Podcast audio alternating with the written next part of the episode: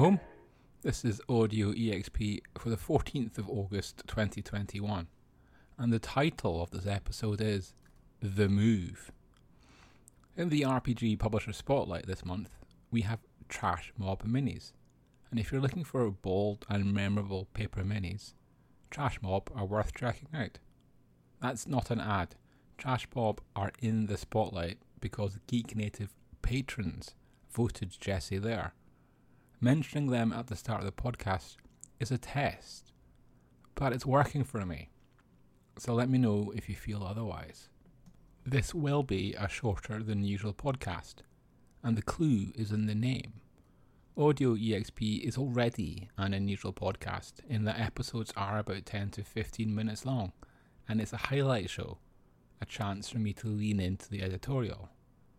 After this episode, I'll be unplugging the computer. I'm moving homes. I'm not going far geographically, but it will be a big life change for me, and something I am doing on my own. I hope my downtime is measured in days. Getting my desk and computer back up and online is a priority, but a bed is higher. It's all a logistical challenge, and that seems to be the theme of this week from tabletop and geeky hobby news.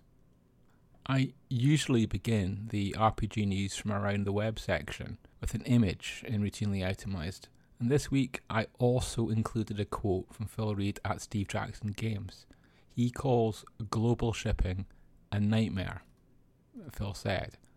These freight costs are tearing into already thin margins for many publishers, and some publishers are been forced to make decisions between shipping now and losing money, or holding inventory in the factory and losing money, if there's such a thing as a win win option in game publishing, or for any small business who relies on global trade, we're now as far from those options as we can get.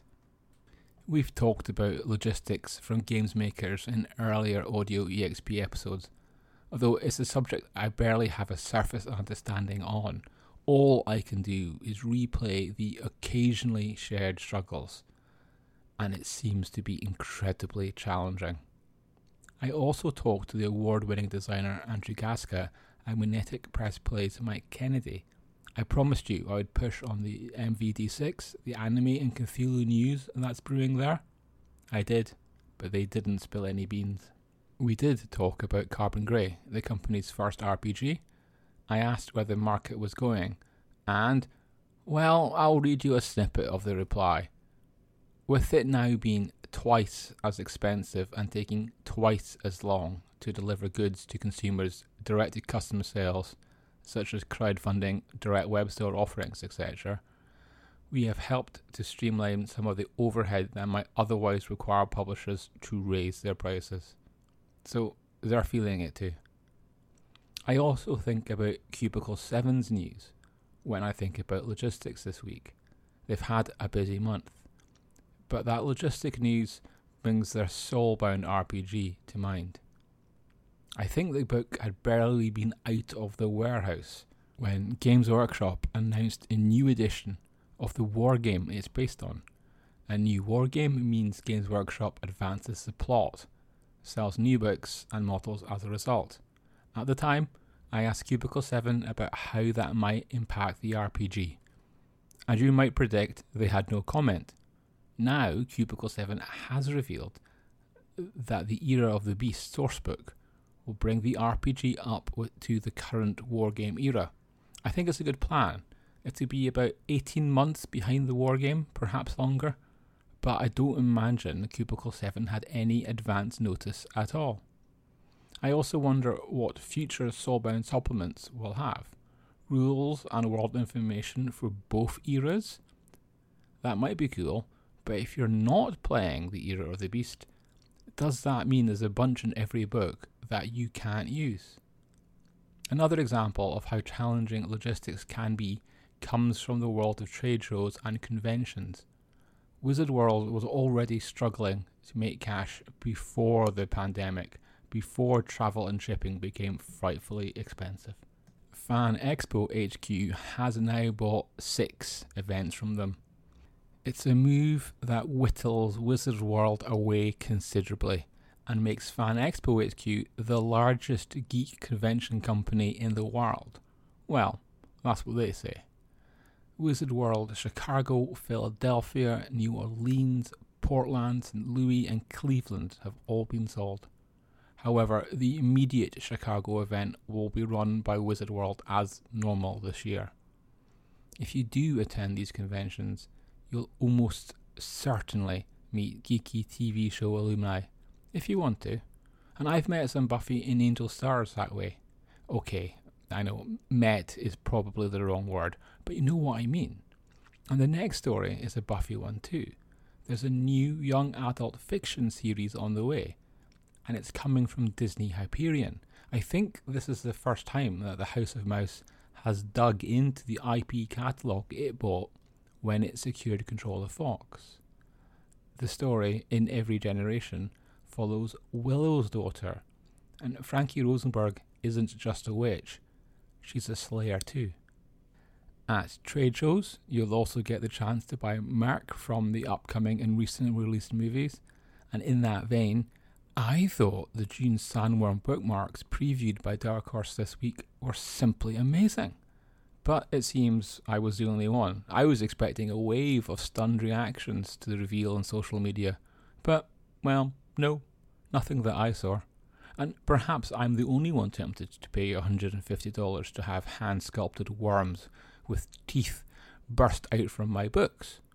And if it wasn't for the poverty that comes with an impromptu flat move, I might be tempted. And at trade shows and conventions, you also get awards. And last week we went over the UK Games Expo awards. This week there are three sets of award news. First up, the Tabletop Gaming Awards have been announced by the Tabletop Gaming magazine. They've had to cancel their live events, and I think their awards are a good idea because they are big enough to make them matter. And they also have some quirky categories like the best way to die in an RPG award, and the I'm surprised that I'm still thinking and playing this game in 2021 award. The Indie Groundbreaker nominees for 2021 are also out. You might not recognise all the nominees, which is good because that's kind of what the Groundbreaker Awards are about. I see that Honey and Hot Wax by Pelgrane Press is up for Game of the Year. I didn't give that a stellar review, but it's a collection of sex party games, and I'm not hip enough to go to, let alone arrange those sort of parties, and so I said so. I don't see any problem or conflict with my tepid review and their nomination. I wish them and all the other candidates the best of luck. The 2021 ENnie nominees are also out. At the same time, the Judges Awards are out, so we can actually talk about 2021 ENnie award winners.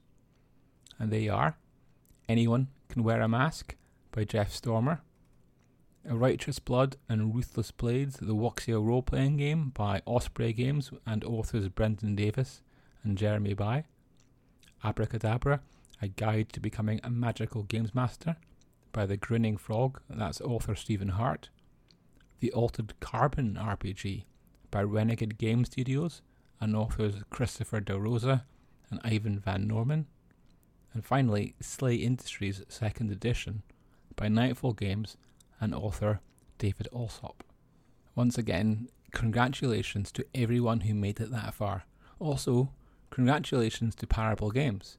In this case, not for any award win, but for the horror RPG Shiver I've played that a few times, but not face to face, which I want to do, and I put up my review this week.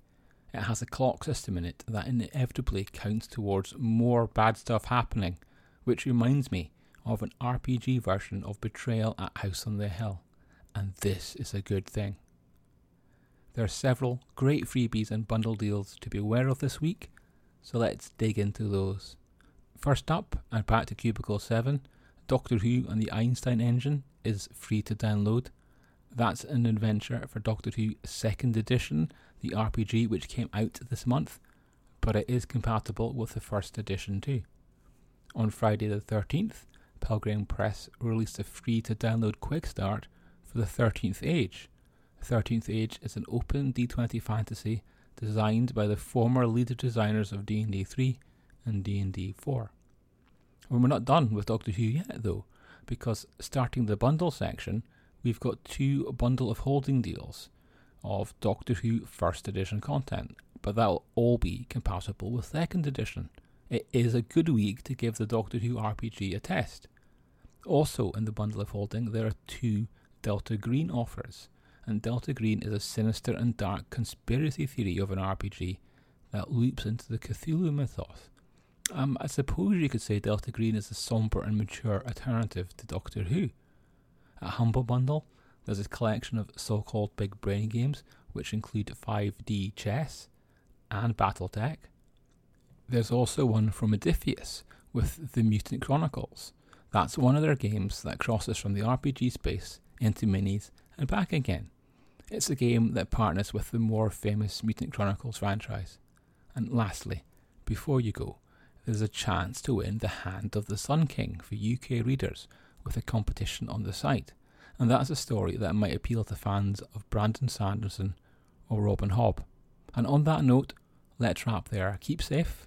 I'll try and survive my move, and I'll see you next week.